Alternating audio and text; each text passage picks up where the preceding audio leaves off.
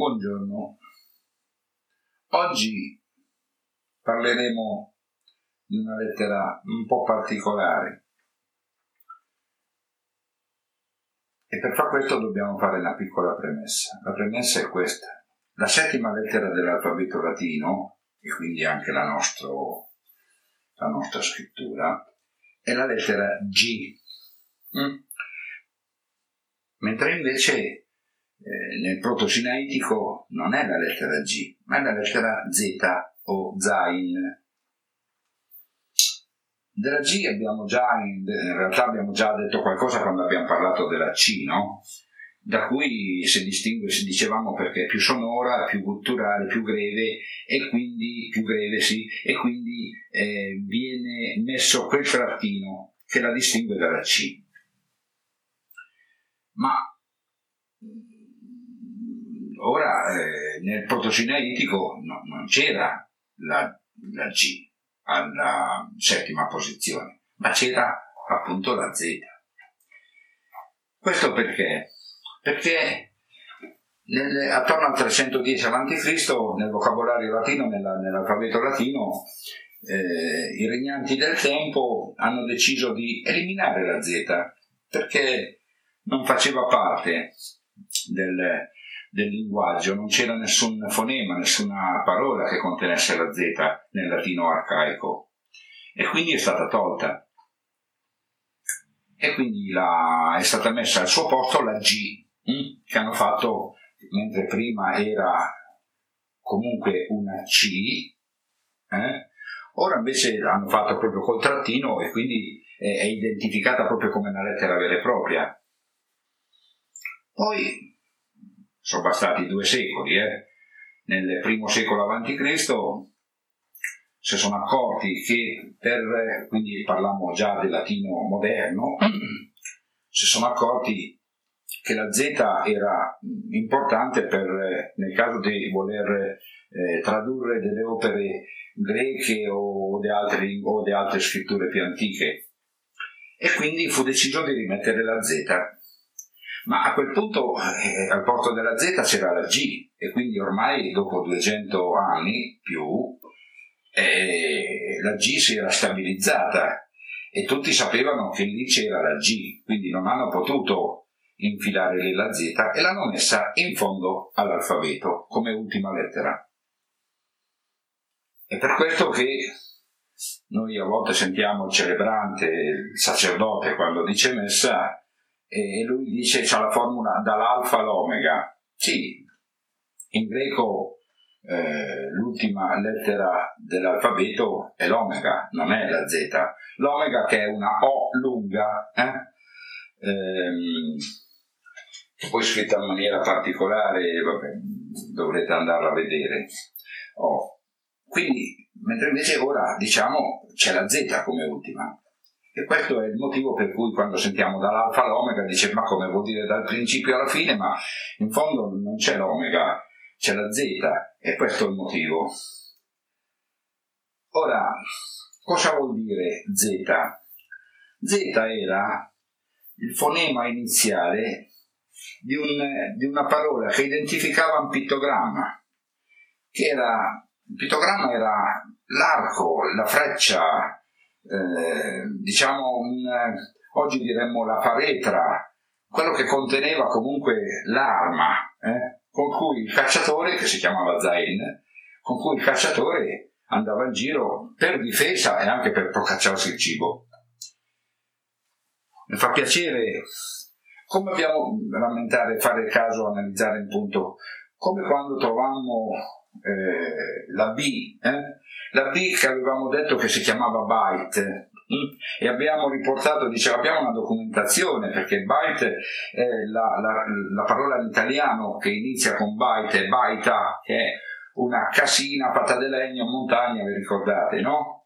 E qui abbiamo zain che indica sì l'arco, le frecce, indica però anche una specie di faretra, qualcosa dove alloggiavano, eh, si portavano dietro e allora io ritrovo nella parola italiana zaino la stessa indicazione, grosso modo. Eh? Magari adesso nello zaino non ci sarà l'arco e le frecce, ci sono altre cose, però questo è, è, fa sì che quell'idea comunque sia tramandata fino a noi. Allora, Z come fonema iniziale della lettera iniziale di arma o freccia, in semitico, in proto-sinaitico, zain. Quindi, pittogramma è questo omino eh, dotato di arco e frecce. Poi riduzione, stilizzazione, nell'ideogramma si vede solo una freccia, tanto era quello, era quello il segno che riusciva ad evocare il calciatore, la freccia. Ma non solo il calciatore, anche quello che mm, andava, diciamo, voglio dire in guerra, però comunque che aveva uno scontro con una tribù vicina o altri individui a difesa del suo territorio o del territorio di caccia. Quindi l'idogramma è una freccia, come noi la vediamo oggi. Però l'idogramma presenta anche un'altra variante, che è una linea retta, una linea retta, orizzontale, eh? senza né inizio né fine, nel senso che non c'è la, la punta della freccia o il dietro della freccia, no, soltanto una linea, un piccolo segmento di retta. In protosinaitico questa stilizzazione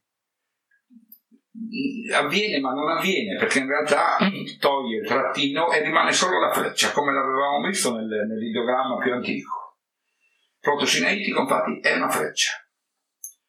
Viene ancora ulteriormente stilizzata e questa freccia ritorna come un, un, un segmento di retta verticale questa volta eh? proprio perpendicolare al terreno con delle piccole basi una sopra e una sotto eh, che incontrano nel punto medio, eh?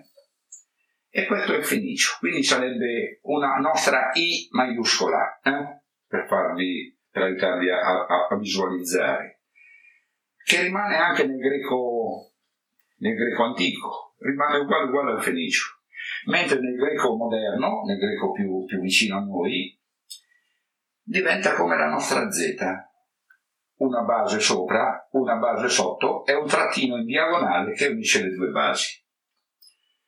In etrusco ritorna come la nostra I grande, maiuscola, eh, come fosse la sezione di, un, di una rotaia del treno, eh?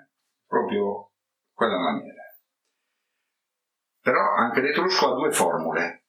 Una formula, una forma è questa che ho detto ora, e un'altra forma invece è una C, hm? proprio come una C, solo che non è tonneggiante, ma è quadrata, nel senso che c'è una base in alto, una base in basso e eh, il margine delle due basi è unito da un tratto discendente verticale perpendicolare al terreno nella parte sinistra. Il latino, il latino ripete il greco moderno con la Z. Questo è il percorso di formazione tra stilizzazioni e rotazioni che ha subito questa Z. Ma la cosa più importante della Z è appunto il valore simbolico. Perché il valore simbolico? Perché mentre prima avevamo visto, con, eh, nell'ultima volta avevamo visto, eh, sì, avevamo visto la F, che era in realtà la capacità di coordinazione, il simbolismo del, della coordinazione, della, della, della, dell'unione, eh, della conciliazione, qui invece abbiamo l'opposto. L'arma, parliamo di arma, quindi è vero che parliamo di caccia, però possiamo parlare anche di guerra, parliamo di tensione, parliamo quindi di contrapposizione e quindi per estensione parliamo di frattura, parliamo di in cambiamento. Parliamo di una discussione accesa. Parliamo quindi anche di uno spazio intermedio, ciò che non è né mio né tuo, ma in mezzo. Parliamo quindi anche di confine, parliamo di separazione.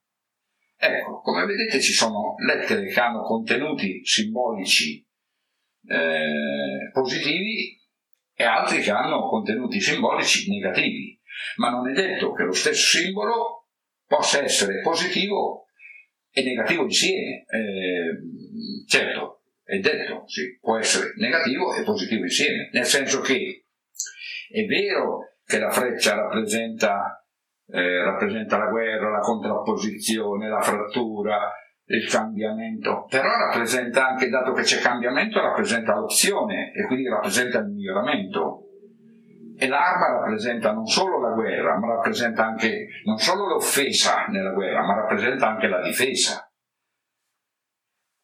la frattura, la discussione, sì, certo, ma se c'è discussione, se c'è discussione, a meno che non sia la discussione con un muro, eh, la discussione è positiva perché comunque c'è un confronto, un confronto fronte contro fronte e ci sono momenti di avvicinamento, di comprensione dell'altro. Quindi ogni simbolo può contenere radici positive e radici negative, simbolismo positivo e simbolismo maschile, eh, positivo e negativo. Quindi paradossalmente tutti i simboli sono così. Dipende poi dal contesto in cui vengono utilizzati.